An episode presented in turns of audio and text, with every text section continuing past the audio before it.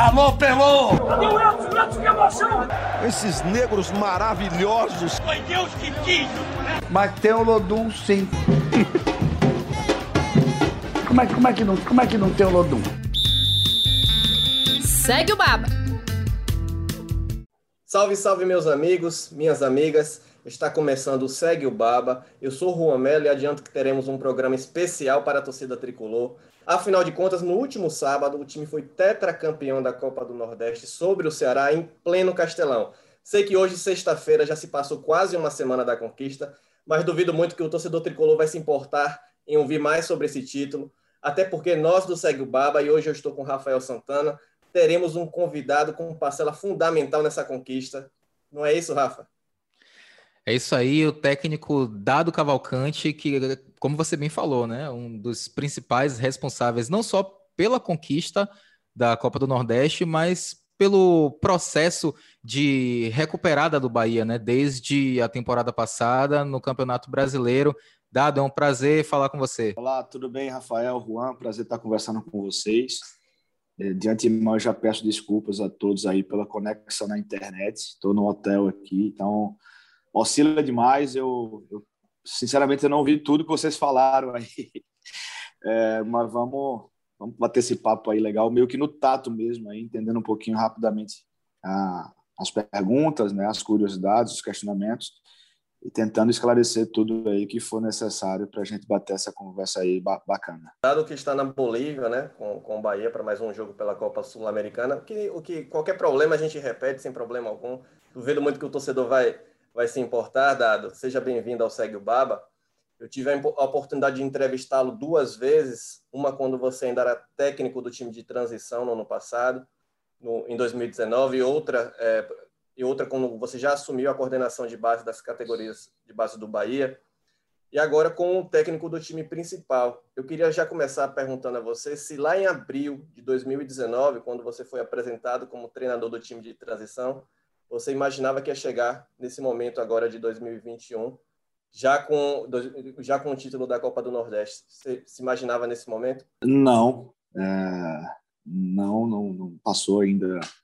Não era essa, assim, nossas, as nossas ambições, né, as nossas expectativas em relação a, ao trabalho interno, ao trabalho do clube, eles foram foram feitos, né, dia após dia. Então, assim, não deu nem tempo de sonhar. A verdade é essa. A gente também não deu tempo de dormir, de fechar o olho, era com o olho arregalado, a corda no pescoço aí desde a época do brasileiro, né, com a iminência de ser rebaixado.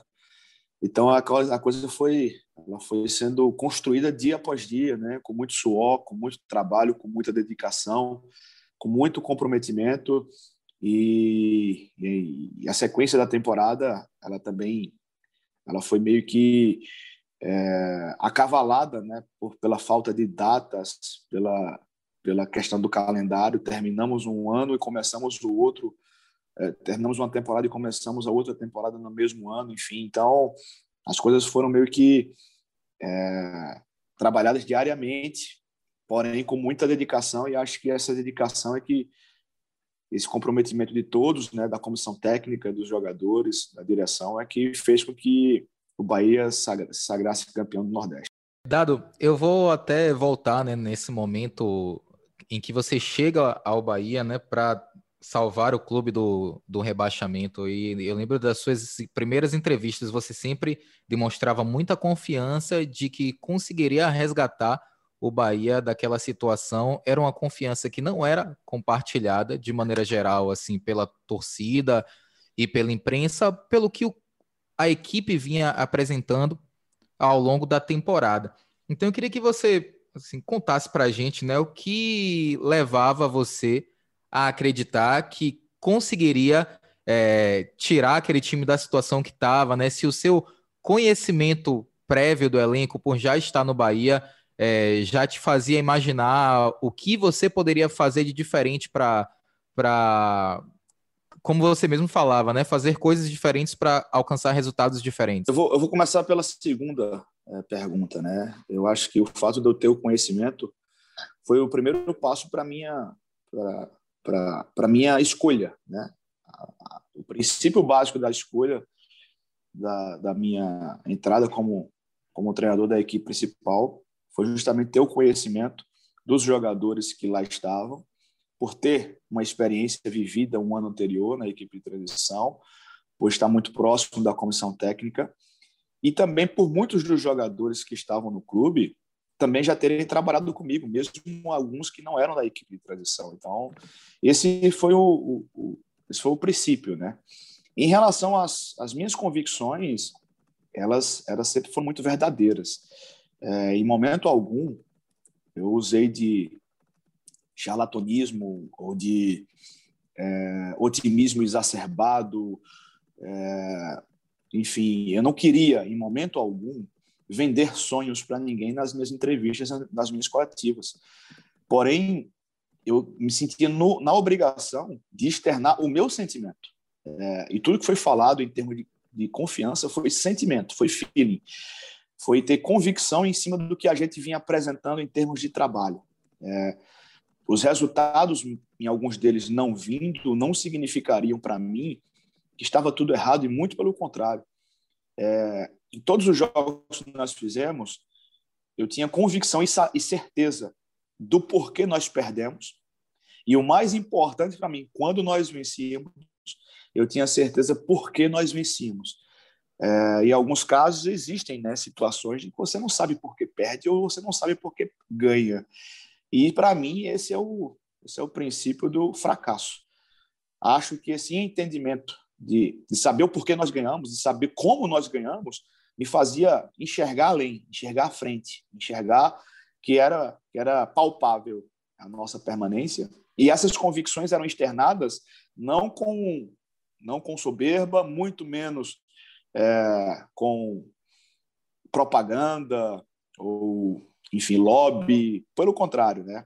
É, eu simplesmente exalava a minha confiança por existir, por, por, saber que ela existia e por me sentir na obrigação de passar essa mensagem por, por sentir aquilo. Ainda nessa linha que o Rafa mencionou, Dado, em relação ao time que estava em uma fase no Campeonato Brasileiro, lutou contra o rebaixamento, até nesse momento de, de conquista, você também teve uma parcela importante na recuperação de alguns jogadores.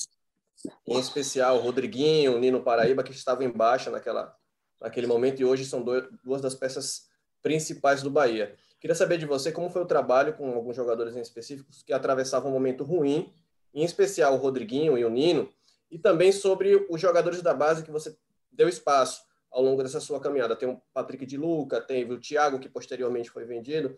Queria saber também como é que foi esse trabalho. Tá, é, na, minha, na minha chegada, primeiro de tudo, eu fiz um mapeamento em cima dos jogadores que tínhamos à disposição. Fiz um estudo muito é, criterioso junto com o nosso departamento de análise. Passamos, acho que, é, quando eu assumi, o Bahia teve uma folga de dois dias. É, foi uma sequência grande de viagens. Então, assim, é, eu assumi e só encontrei com os jogadores dois dias depois.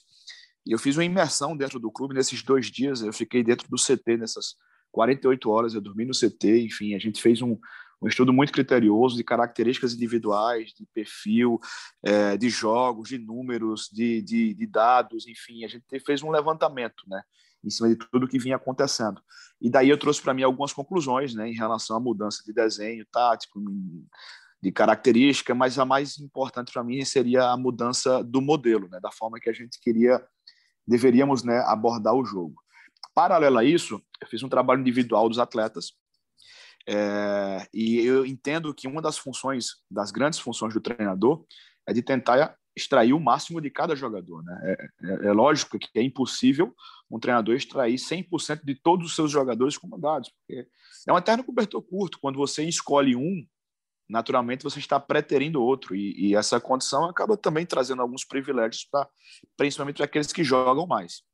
Então eu fiz as minhas escolhas e no meu entendimento alguns jogadores eram primordiais, eram fundamentais para nossa a nossa arrancada, né? É, você citou dois desses, o Rodriguinho e o Nino. O Nino foi muito mais uma questão tática, uma questão de mudança de, de formatação em campo, de estratégia, né? De de tentar, exagerar, é, é, tentar extrair essa, essa potencialidade ofensiva do Nino, que eu já enxergava isso há muito tempo. Então, ele, ele ganhou uma, uma condição tática específica no, na nossa equipe. Nós liberamos o lado, a verdade é essa. Deixamos o Nino mais solto para que permitíssemos a, as ultrapassagens. É, fizemos algumas conexões de entrada de bola do Nino, a bola entrando no Nino em diversos setores do campo e, e padronizando assim algumas reações, né, alguns comportamentos. Essa foi uma condição um pouquinho mais é, longa, vamos assim dizer, é, de entendimento, de treino, de vídeo, de correção. E a situação do Rodriguinho ela foi muito mais pessoal mesmo. Assim, foi uma condição é, de, uma, de, de, uma conversa que, que eu tive com o Rodriguinho. Essa, essa conversa já foi até externada desde a época que nós tivemos ela. Uma conversa, uma conversa séria, uma conversa clara, uma conversa é, olho no olho, uma conversa cheia de verdades, é, onde os dois falaram, onde os dois conversaram e onde os dois é, se acertaram para o benefício para o, benefício do Bahia. É, desde então, o, o Rodriguinho é, é, um outro jogador. Não falo nem da condição técnica que ele sempre teve. Eu falo, eu falo da da liderança exercida por ele hoje no nosso grupo. Ele é hoje o nosso capitão por uma consequência natural do que ele vem apresentando diariamente, pelo nível de entendimento e de comprometimento dele diário, uh, o sacrifício que ele vem fazendo em prol dos outros atletas, em termos uh, de comportamentos, né, de, de, de, agregar grupo, de mobilizar jogadores, enfim. Então, além de, de ter a resposta técnica em campo, nós ganhamos também um, um, outro líder no nosso elenco, que tínhamos alguns, né? E ganhamos o Rodriguinho como líder, ganhamos o Rodriguinho como capitão, como um cara que, que trouxe só benefícios para essa fase final, que foi protagonista nessa, nessa ocasião, determinante para a nossa conquista. E, além de tudo, eu fico feliz dobrado né? por, por ter vencido, por ter ganho e por ter apostado muito né? nessa, nessa condição, nessa reviravolta e ter dado certo. É, ouvindo o Dado falar, fica muito claro, né? Como o, o, futebol ele não tá, ele não se resume só dentro de campo, né? Porque o Dado fala da, da mudança tática que ele fez, que permitiu que o Nino evoluísse, mas também da conversa que ele teve com o Rodriguinho, que ia além do que o atleta apresentava dentro de campo. E aí, Dado, baseado nisso, é, eu vou avançar um pouquinho no tempo e já chegando nessa temporada é, eu queria abordar especificamente aquele, aquela derrota para o Vitória né, no, no início da Copa do Nordeste, quando mais do que a, a, a exibição, a atuação, né, a parte tática da equipe, você falou muito sobre a maneira como o time se portou dentro de campo, né? Que os jogadores do Bahia não entraram encarando o jogo como se como um clássico pede, né? Estava muito mais ligado à postura. E a gente sabe que esse era um problema do Bahia desde a temporada passada, antes de você assumir, né? Não era só o campo, era também a postura do time. Então eu queria que, especificamente que você falasse sobre, sobre isso, né? É, a gente, inclusive, por exemplo, tem o exemplo das finais contra o Ceará no ano passado, né? Que o Bahia foi um time completamente apático em campo. E aí eu queria que você falasse um pouquinho sobre essa conversa que você teve para transformar o time nesse, nesse aspecto, né, no aspecto anímico? Rafael, é, nenhuma equipe inicia o campeonato pronta para vencer. Nenhuma, nenhuma delas. É, as equipes, e o Bahia principalmente, né, eu posso falar pelo Bahia, nós fomos nos é, transformando durante a competição nós fomos evoluindo, nós fomos aprendendo com os nossos erros, nós fomos crescendo é, nas competições e, e, as derrotas elas ensinam muito, principalmente é, em ações comportamentais, né? Você citou aí o jogo do Vitória, é, a semana do, do jogo do Vitória, ela, ela não foi legal, ela não foi bacana. E ela foi usada como exemplo em outros momentos que nós disputamos jogos difíceis. Não só exemplos assim, ó, do tipo, ah, vocês lembram que a gente lembra daquela semana, lembra disso? Não, não, não é isso. É exemplos de como como a gente deve se comportar ou como a gente não deve se comportar perante uma semana decisiva de, de, de, jogo. Então, falo isso desde a nossa comissão técnica em relação ao planejamento de trabalho, em relação a, a, a cargas de trabalho, em relação a vídeos, em relação a, a tudo que nós trabalhamos internamente, falo em relação aos nossos atletas da forma de incorporar a semana que, que, que antecedem jogos como esse, é, e isso foi um aprendizado, né? E a derrota, por incrível que pareça, da forma que aconteceu, ela foi importante. Ela foi talvez até necessária é, para que a gente doutrinasse a nossa equipe de uma outra forma, para que a gente pudesse ter a clara evidência de que não adianta apenas entrar em campo e achar que o jogo é mais um jogo, o jogo será é, será feito de qualquer forma, que as coisas caem do céu, que a bola vai entrar, ah, que a bola vai entrar do outro lado e não vai entrar no meu lado, enfim. Então, é, isso, isso foi importante, foi importante para mim também como treinador, é, foi importante para os jogadores e iguais é, a esse jogo contra o Vitória, nós tivemos outras oportunidades durante o campeonato. Cito, por exemplo, o pós-jogo do Vitória. Né? Logo em seguida, depois do jogo do Vitória, nós enfrentamos o esporte em Pituaçu, que para mim foi um dos maiores atropelos da nossa equipe em uma, em uma partida. É, e aquela resposta foi muito positiva, porque nós precisávamos dela imediatamente. Né? Nós não deixamos margem para mais dúvidas, nós não deixamos margem para mais interrogações. Né? Nós colocamos rapidamente um, um ponto final no, na derrota do clássico e vencemos um adversário é, importante, é, um, um, adversário que também tem muitas rivalidades dentro do Nordeste. Vencemos de forma absoluta, com 4 a 0 jogando bem, criando situações de gol, foram 18 finalizações, enfim, foi, os números foram bem expressivos. Então, o que eu posso te afirmar é que nós fomos aprendendo a ser campeões durante o campeonato. Nós não iniciamos o campeonato preparados. Nós fomos juntos é, escrevendo essa história, né? escrevendo página por página, é, fazendo correções de rotas, fazendo ajustes, ajustes técnicos, ajustes tá táticos, ajustes estratégicos, ajustes comportamentais, e a coisa foi, foi crescendo, fomos, fomos ganhando casca, fomos, fomos é, incorporando ainda mais o espírito de, de vencedor até explodir nos jogos decisivos de semifinal e final. É, Rafa citou o jogo do Vitória, o Dado falou do jogo contra o esporte, então vamos avançar na, na campanha do Bahia pelo, tetra, pelo tetracampeonato, que agora se igualou Vitória como maior campeão da Copa do Nordeste, né? O time principal começou a rodada, Dado, só na segunda rodada, né? É, tinha acabado de encerrar o Campeonato Brasileiro, pouco mais de uma semana depois, e naquela época, na estreia contra o Botafogo, você não tinha sequer os 11 reforços contratados, o Bahia não tinha anunciado nenhum deles, então, foi uma campanha com reformulação em andamento. E também de oscilação, é, vocês citaram o jogo, o jogo contra o Vitória, também teve a derrota para o Fortaleza e para o CSA na primeira fase, mas também as goleadas, tanto para o esporte como para o Altos. E nas quartas de final, o time passou pelo CRB com goleada, depois pelo Fortaleza, até chegar à final contra o esporte. E sobre essa final contra o esporte que eu quero, quero queria te perguntar, Dado, o quanto ela estava engasgada para vocês. Contra o Ceará, contra o Ceará. Oh, contra o Ceará, perdão eu queria, eu queria saber o quanto ela estava engasgada para vocês, esse, esse, Ceará, que o Bahia não vencia desde 2018, há oito jogos, e tinha perdido as duas finais que disputou contra o Ceará em 2015 e 2020.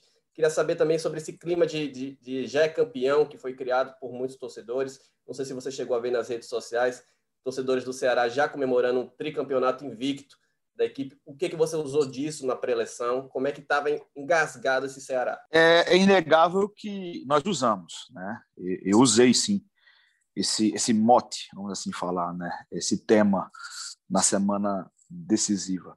É, nós tínhamos nesse processo de construção que eu citei anteriormente, nós tínhamos adquirido internamente uma unidade muito forte nós éramos muito fortes internamente. Nós construímos, é, eu não gosto muito de falar essa expressão, mas nós construímos uma família. Assim, nós éramos um grupo muito unido. Nós, é, os, atletas sentiam a, dor um do outro. Os atletas sentiam é, a, a, ferida aberta um do outro. A comissão técnica comprava a briga dos atletas, os atletas compravam a briga da comissão técnica. Existia uma harmonia interna muito grande. E na fase decisiva, eu citei, inclusive, é, na conversa pré-primeiro jogo, que eu estava muito satisfeito com a unidade que nós construímos internamente. O, o nós, o nós era muito forte, né? E eu sentia falta de uma coisa. Eu sentia falta que a gente tomasse também partido do clube. faltava a gente incorporar uh, a, a, camisa do Bahia como uma segunda pele, né? faltava a gente incorporar uh, o espírito do nosso torcedor, porque se eu sinto a dor do meu colega, eu preciso também sentir a dor do torcedor que perdeu a final da Copa do Nordeste no ano passado em casa. O torcedor que foi gozado, o torcedor que foi é, que, que, por vários momentos se sentiu é, extremamente até humilhado, né, vamos assim falar. E nós tínhamos a oportunidade naquela situação de fazer o, o, o contrário, né? E eu dirigi o meu discurso para os jogadores que chegaram. Eu falei assim, olha, tem vários jogadores que estavam aqui ano passado, que sofreram, que foram machucados. Eu não estava aqui ano passado. Muitos de vocês não estavam aqui ano passado, mas nós temos que sentir a dor desses caras. Nós temos que sentir a dor do nosso torcedor, a gente tem que sentir essa dor, a gente precisa ir para esse jogo, para esse confronto, com essa dor na nossa pele, porque é, é só assim que nós vamos conseguir o êxito do, título. Nós precisamos dar, é, dar o troco. Foi usado algumas falas da imprensa é, cearense, foi usado algumas brincadeiras, algumas gozações desnecessárias, mas eu acho que faz parte. É, eu lutei com as minhas armas. É, nós lutamos com essas armas e acho que esse foi um talvez um, um pouquinho de pólvora que faltava para que a gente pudesse é, trazer forças maiores, né, internas e partir para esse confronto com sangue nos olhos para conquistar o, o campeonato. É, e, e, em campo o Bahia deu uma resposta, né? Porque o Bahia ele foi superior ao Ceará, né? No segundo jogo. No, o primeiro jogo eu, eu acho que foi muito igual, né? Decidido no detalhe da, daquela bola desviada na barreira. Mas eu acho que foi um jogo igual, até pelas circunstâncias, né? As duas expulsões ainda no primeiro tempo. O segundo, o segundo jogo, não, o segundo, segundo jogo o Bahia foi superior no tempo normal, conseguiu fazer os 2 a 0 teve, teve mais chances, né? E aí, Dado, eu queria que você falasse né, um pouco sobre a, a importância desse título para você e se você sente que a partir dessa conquista você acaba colocando um ponto final, né, nas dúvidas que existiam em torno do seu trabalho, né? Você não é um técnico de grife, né? É, muita gente ainda é, questiona você. É, se você acha que você consegue um pouco mais de tranquilidade para dar seguimento à temporada e começar um campeonato brasileiro? É, Rafael, tranquilidade é uma coisa que não me faltou, posso te afirmar com toda certeza. É, eu, tenho um, eu tenho muita convicção em cima do trabalho que eu tenho realizado, que estou fazendo. É, o treinador do Bahia, seja ele quem for, o treinador de um clube como o Bahia, ele será sempre questionado. Ele vai ser sempre, ele vai responder sempre por algum insucesso, ou por algum jogo ruim, ou por alguma derrota. É, isso é uma condição que eu entendo como natural, como normal. Então, é, essa tranquilidade ela não me faltou em nenhum momento de que de quando eu assumi a, a, equipe e o comando. E eu acho que não vai mudar. É, como eu até brinquei para várias pessoas, algumas pessoas me perguntaram: você acha que com esse título da Copa do Nordeste você muda de patamar? É... Eu falei: não, não mudei nada de sábado para cá, eu sou o mesmo, com as mesmas convicções, com, a, com as mesmas. É, com os mesmos defeitos ou virtudes, e, e em alguns casos teimosias ou convicções, e se eu perdesse também não seria o pior treinador do mundo, enfim. Então, é, é uma coisa que eu entendo e eu acho que eu administro muito bem. Eu acho que eu consigo administrar muito bem essa possível pressão externa que existe e vai existir. Eu não entendo que vai parar. Eu só acho que, é, que talvez é, o título traga mais confiança para muita gente dentro do clube, né? para jogadores, para gente que faz parte desse, desse roteiro aí e para a gente mostrar, inclusive, para nós, nós mesmos que, que nós somos capazes de, de, de, fazer coisas maiores, né? de buscar novos feitos, de, de, de, de procurar outros objetivos aí na sequência do campeonato. Então, é essa forma que eu, que eu entendo, que eu acho que eu, que eu administro bem essa minha, a minha condução como comandante do Bahia, ela é assim.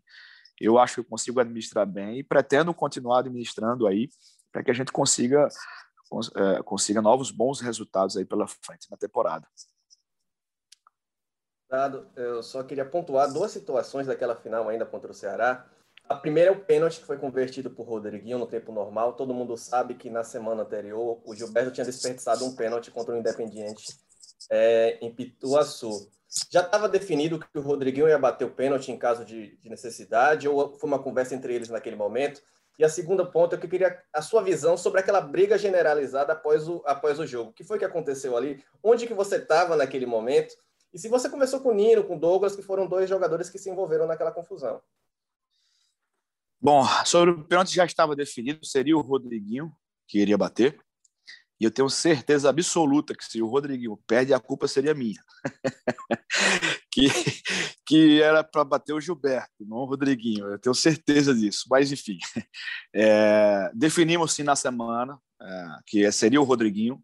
O Rodriguinho seria o batedor, e é o batedor oficial agora, o principal, né, o primeiro, porque nós temos vários. É, sobre a confusão, sobre a briga, eu não faço ideia como o negócio começou. Eu só vi um corre, corre para lá, vem para cá. Eu comecei a tentar segurar alguém. Quando eu dei de frente com o Gonzalez na minha frente, eu fui para cima também. Não sabia o que estava acontecendo. Daqui a pouco eu vejo o, Mendonça com a cadeira na mão. Meu Deus, que loucura é essa aqui? Eu, eu assim, foi um, foi um momento, sabe aquela coisa que que, que vem flash na sua cabeça que você não consegue juntar é, os recortes estão tão embaralhados, assim, a coisa está, é, é, não sei como começou. Conversei com o Douglas, com o Nino, mas na base da brincadeira, né? A conversa, até brinquei com o Nino de que eu tinha trazido ele para levantar troféu, não para arrumar confusão. E, e ao mesmo tempo eu brinquei com o Luiz Otávio, que falou: ah, foi para isso mesmo que eu trouxe você. Eu sabia que ia acontecer isso, precisava de um cara grande aqui para me proteger, então era, era você tem que estar aqui mesmo mas na base da conversa, na descontração mesmo, depois que passa, depois que a gente começa a olhar para trás e, e, começa a descontrair um pouco, óbvio também, pelo título, pela conquista, então isso fica em segundo plano. Até porque o Luiz Otávio do, do outro lado era tão grande quanto o Luiz Otávio que vocês têm aí, né, Dado? É, pois tinha que igualar o negócio, né? é. É, o, o, curioso, né, é que o Bahia enfrenta o Ceará pelo Campeonato Brasileiro daqui a um mês, no dia 17 de junho. Mas vamos, vamos avançando, né? É, dado, é, o Juan mais cedo falou sobre esse processo de reformulação que é, no seu primeiro jogo da temporada você ainda não tinha os reforços, né? E tanto você quanto Belintani é, já falaram que esse processo de reformulação ainda não acabou, né? Que alguns jogadores vêm aí, né? O, o Belintani já falou sobre um centroavante, né? A gente imagina que mais um jogador de, de lado pode vir também. Eu queria, assim, para, na sua opinião, assim, quantos jogadores faltam para que você possa começar o Campeonato Brasileiro de uma forma que você olhe e fale, tipo, bom, agora é, eu acho que essa reformulação está minimamente concluída. E se puder falar em quais posições também. É, vamos lá, para começar o Campeonato Brasileiro não falta ninguém, não falta nenhum. Tenho, tenho convicção de que nós, nós temos aqui no nosso elenco é, um, uma condição é, boa de iniciar a competição. Porém, deixo também registrado que para a sequência do campeonato nós precisamos nos fortalecer. Nós precisamos de reforços, nós precisamos de contratação. É, nós estamos é, imbuídos aí de, de buscar as opções que o mercado nos oferece. Estamos tentando ser o mais criteriosos possível, porque nós não estamos mais em fase de, de reformulação de elenco, né? A reformulação já existiu. É, saiu um quantitativo grande de atletas, chegaram um quantitativo razoável, porque saiu bem mais gente do que chegou. É, conseguir valorizar e trazer também alguns jogadores da base da equipe de transição que trazem fazem com que a nossa folha também diminua a, a nossa menor do que foi no ano passado do que foi no retrasado. Então a gente também tem que ter que ter essa essa clareza. Mas Rafael não vou te falar sobre posição. Eu não vou te falar por não gerar para não gerar especulações é, para não gerar expectativas. Eu sei o quanto é, o torcedor apaixonado que é começa a reverberar essas informações em redes sociais e começam a fazer algumas especulações. Isso, inclusive, é, atrapalha na, na, nas nossas negociações. Né? Isso traz uma valorização desnecessária numa, numa troca ou numa, numa condição de, de negociação, numa contratação, às vezes até uma desvalorização de uma outra peça que, que seja, é, que seja é, explícita em relação a, a nome e um, um, possível, enfim, comentários que podem atrapalhar o processo, eu, eu, não, eu não vou falar sobre posições, tá? É, temos aí uma, uma margem boa para nosso elenco. Eu vou ainda é, absorver outros jogadores da nossa equipe de transição, vai se fazer necessário isso. Como eu te falei, é uma questão até orçamentária, a gente precisa também dessa, dessa condição, né? Então, na próxima nas próximas duas semanas, nós teremos aí, quem sabe, avançado bem nesse processo, mas é, o início, provavelmente a estreia contra o Santos, provavelmente nós vamos com o que hoje nós temos no elenco. Pois é, Dado. Aproveitando que você até falou do time de transição, eu queria saber quais os jogadores você já tem, tá, tem dado um olhado, um, um olhar especial, pelo menos, para integrar o time principal nos próximos dias. É claro que o time de aí, transição Juan, tá, aí vai tá cair na mesma vai cair na mesma coisa, Juan. Eu vou falar de nomes aqui e gera expectativa. Para não, hum. não correr da pergunta, eu vou falar dos nomes que jogaram, tá? Vou falar tá. dos nomes que jogaram, do Renan Guedes, que jogou, do, do Marcelo, é, que jogou, do Ignacio, que já jogou, do, do, é, do Ranielli, que já jogou. Olha só quantos jogadores já jogaram. É, o Matheus Teixeira não precisa mais falar, né? Então, assim, é, fico nesses nomes, mas estou observando todos.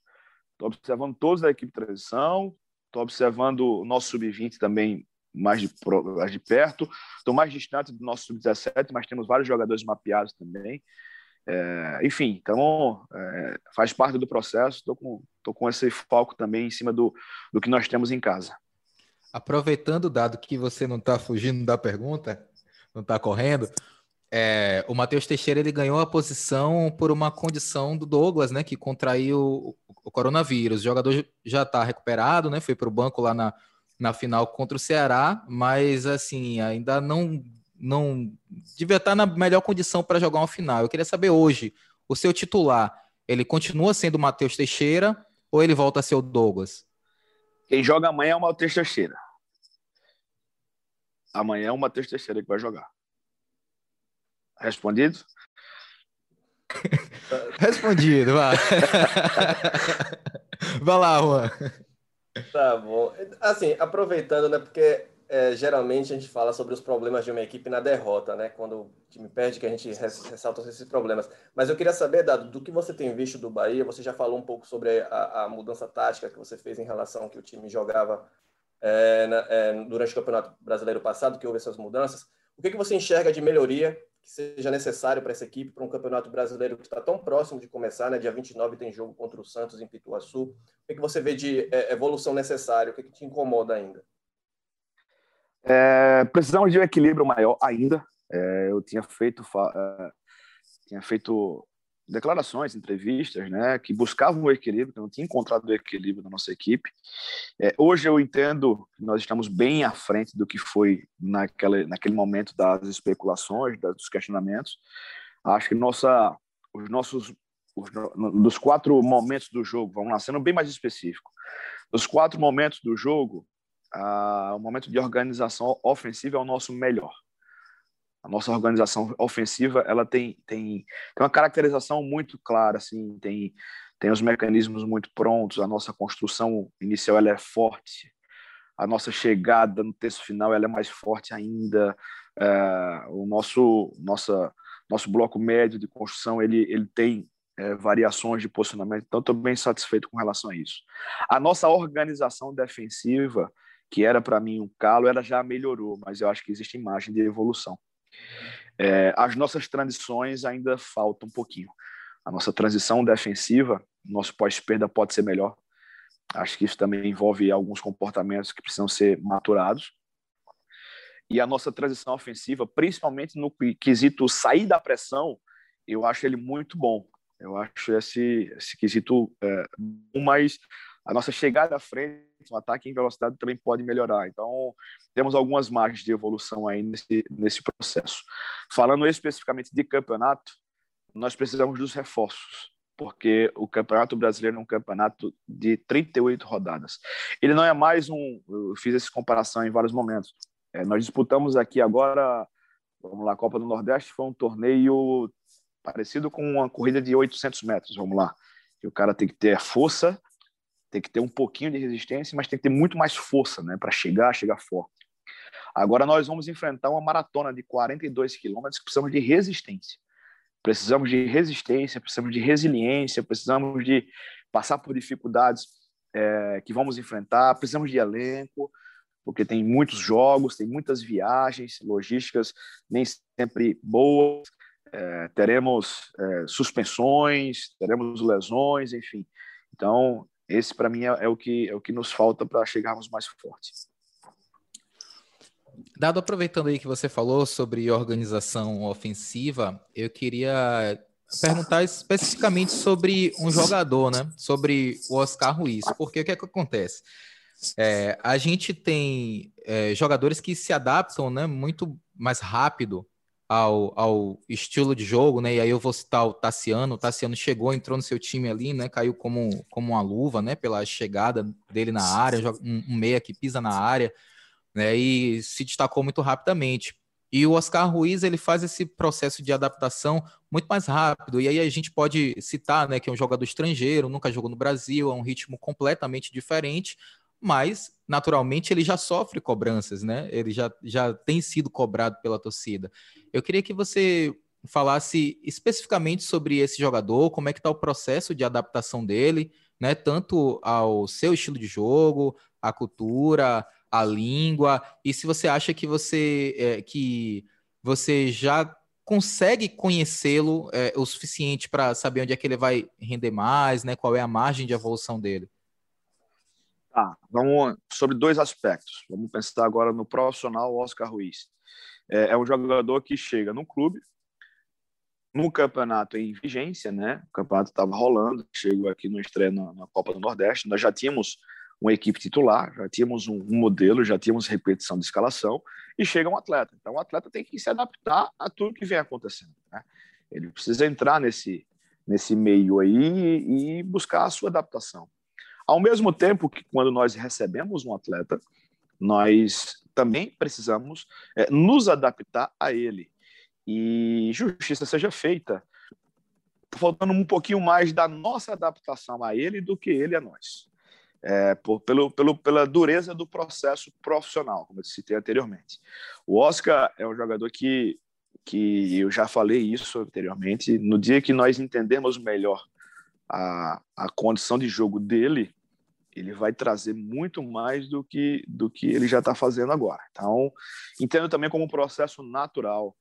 Ele chegou, ele foi titular dos jogos na Sul-Americana e foi entrando em alguns jogos na Copa do Nordeste. Então, assim, também não teve repetição, também não teve sequência. E isso faz parte de um processo natural de adaptação. Vamos falar da, da pessoa, Oscar Ruiz, né? Da, do ser humano, que é uma das coisas que eu valorizo mais do que do atleta, né? O Oscar é um jogador, é uma pessoa, né? Ele, ele, ele é uma pessoa tímida, ele é um cara que, que veio para o Brasil, assim, ele é muito bem quisto, interna, todo mundo gosta muito dele. O pessoal, desde quando ele chegou, já começaram a colocar apelido nele e tudo mais. Mas ele, ele é tímido mesmo, assim, ele é um pouco mais introvertido. É, ele, a gente entende, acha que a, a língua portuguesa ela é irmã da língua espanhola, são muito próximos e dá para entender, mas não é bem assim. O Oscar chegou, não falava uma palavra em português. Ele colou no, ele colou no Conte, assim, o Conte era o, era o Cicerone do Oscar aqui no, no Brasil, no clube, vamos assim dizer. E assim, o período de adaptação numa condição como essa também demora um pouco mais.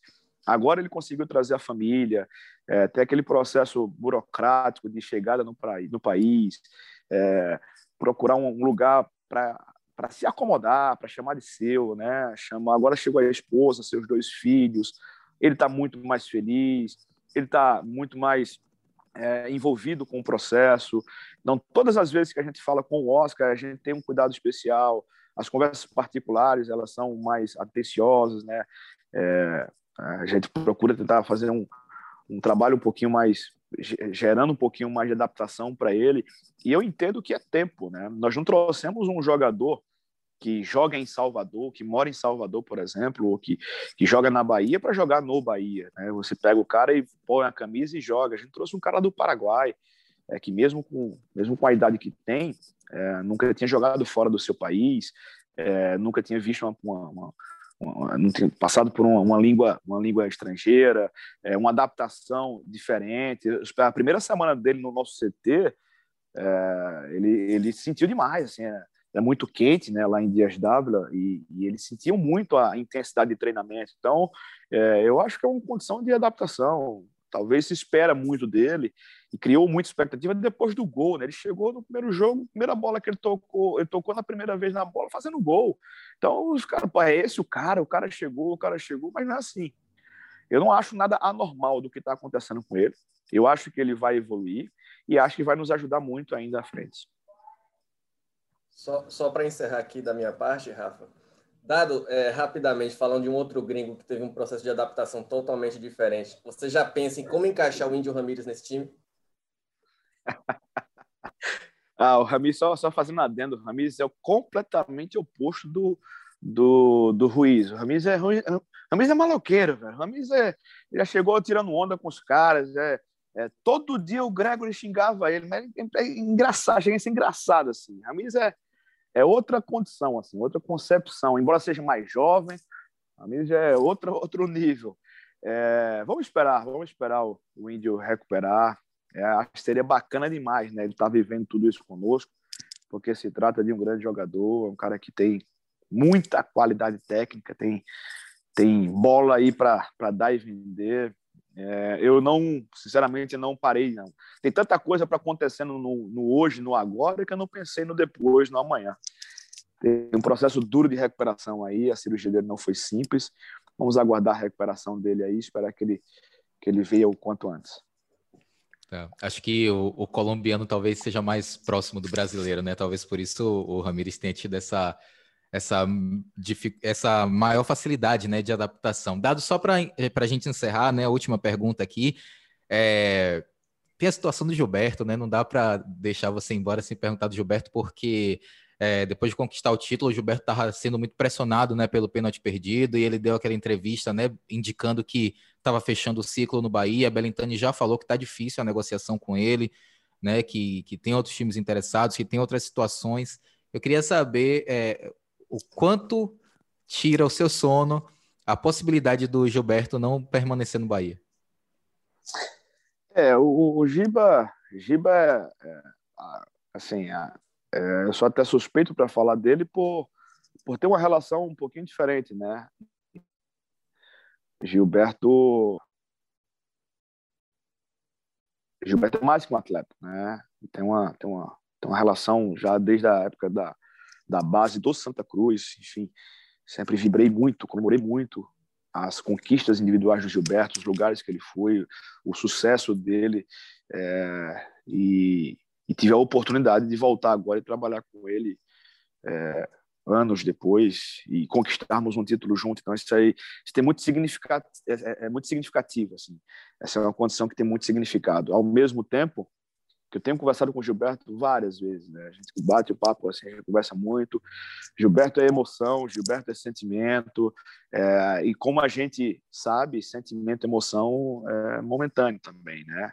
Tudo tem tem tem seu tempo, às vezes tem tem tempo de estar tá no ápice, no céu, exacerbando tudo, às vezes é, é tá no chão também. Então, é, ele é um cara que sente muito, é um cara que se compromete muito, foi um cara que um dos caras que mais se desgastou no ano passado na nossa campanha de, de não queda, né, da, da saída do rebaixamento, foi um dos caras que mais sentiu, foi um dos caras que, que talvez também tenha tirado o maior peso dos ombros pelos anos que teve no clube. E quando ele conquista um título assim, da Copa, depois de tudo que foi vivido, né, depois de toda aquela emoção, toda aquela coisa, e você conquista um título, você chega naquele exato momento e fala assim, puta, deu, né, assim, aquela coisa assim, ah, deu, consegui, é, era isso que estava faltando, era, era o que estava faltando, é, enfim, então essa talvez tenha sido a tônica da entrevista do Gilberto pós-jogo, já tive algumas conversas com ele depois, né? Mas todas elas respeitando também a, a condição individual dele, a condição estratégica dele, da, da, carreira dele, do empresário, da vida profissional dele. É, o que eu posso afirmar é que eu tô, tô desafiando o Gilberto sempre, né? Estou desafiando para que ele para que ele consiga manter um nível técnico alto, que ele consiga dar retornos retornos positivos é, e vamos vamos vamos atuar com ele enquanto usar e, e abusar aí da presença dele é, seja, seja essa presença o quanto dure. Essa é, essa é a minha intenção.